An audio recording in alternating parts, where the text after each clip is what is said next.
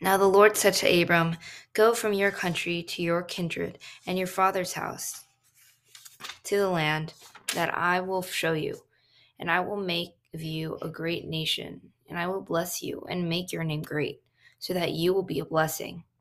I will bless those who bless you, and him who dishonors you I will curse, and in all the families of the earth shall be blessed. So Abram went as the Lord had told him, and Lot went with him. Abram was seventy five years old when he departed from Haran. And Abram took Sarai his wife, and Lot his brother's son, and all their possessions that they had gathered, and the people that they have acquired in Haran, and they had set out to go to the land of Canaan. When they had came to the land of Canaan, Abram passed through the land to the place at Shechem, to the oak of Moreh.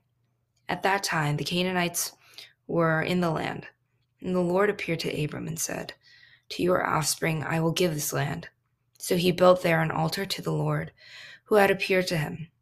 From there he moved to the hill country on the east of Bethel, and pitched his tent, with Bethel on the west and Ai on the east.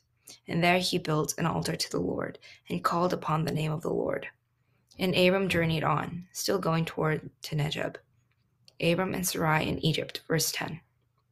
Now there was a famine in the land. So Abram went down to Egypt to sojourn there, for the famine was severe in the land. When he was about to enter Egypt, he went to his wife Sarai and said, I know that you are a woman of beautiful appearance, and when the Egyptians see you, they will say, This is his wife. And then they will kill me, but they will let you live. Say that you are my sister, that it may well go that it may go well with me because of you, and that my life be spared for your sake.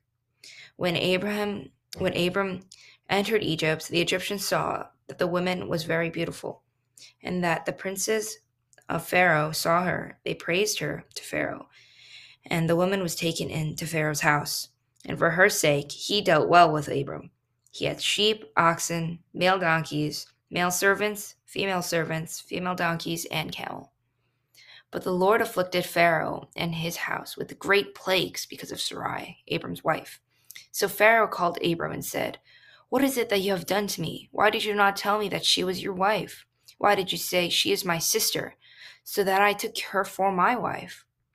Now then, here is your wife. Take her and go. And Pharaoh gave men orders concerning him, and they had sent him away with his wife and all that he had.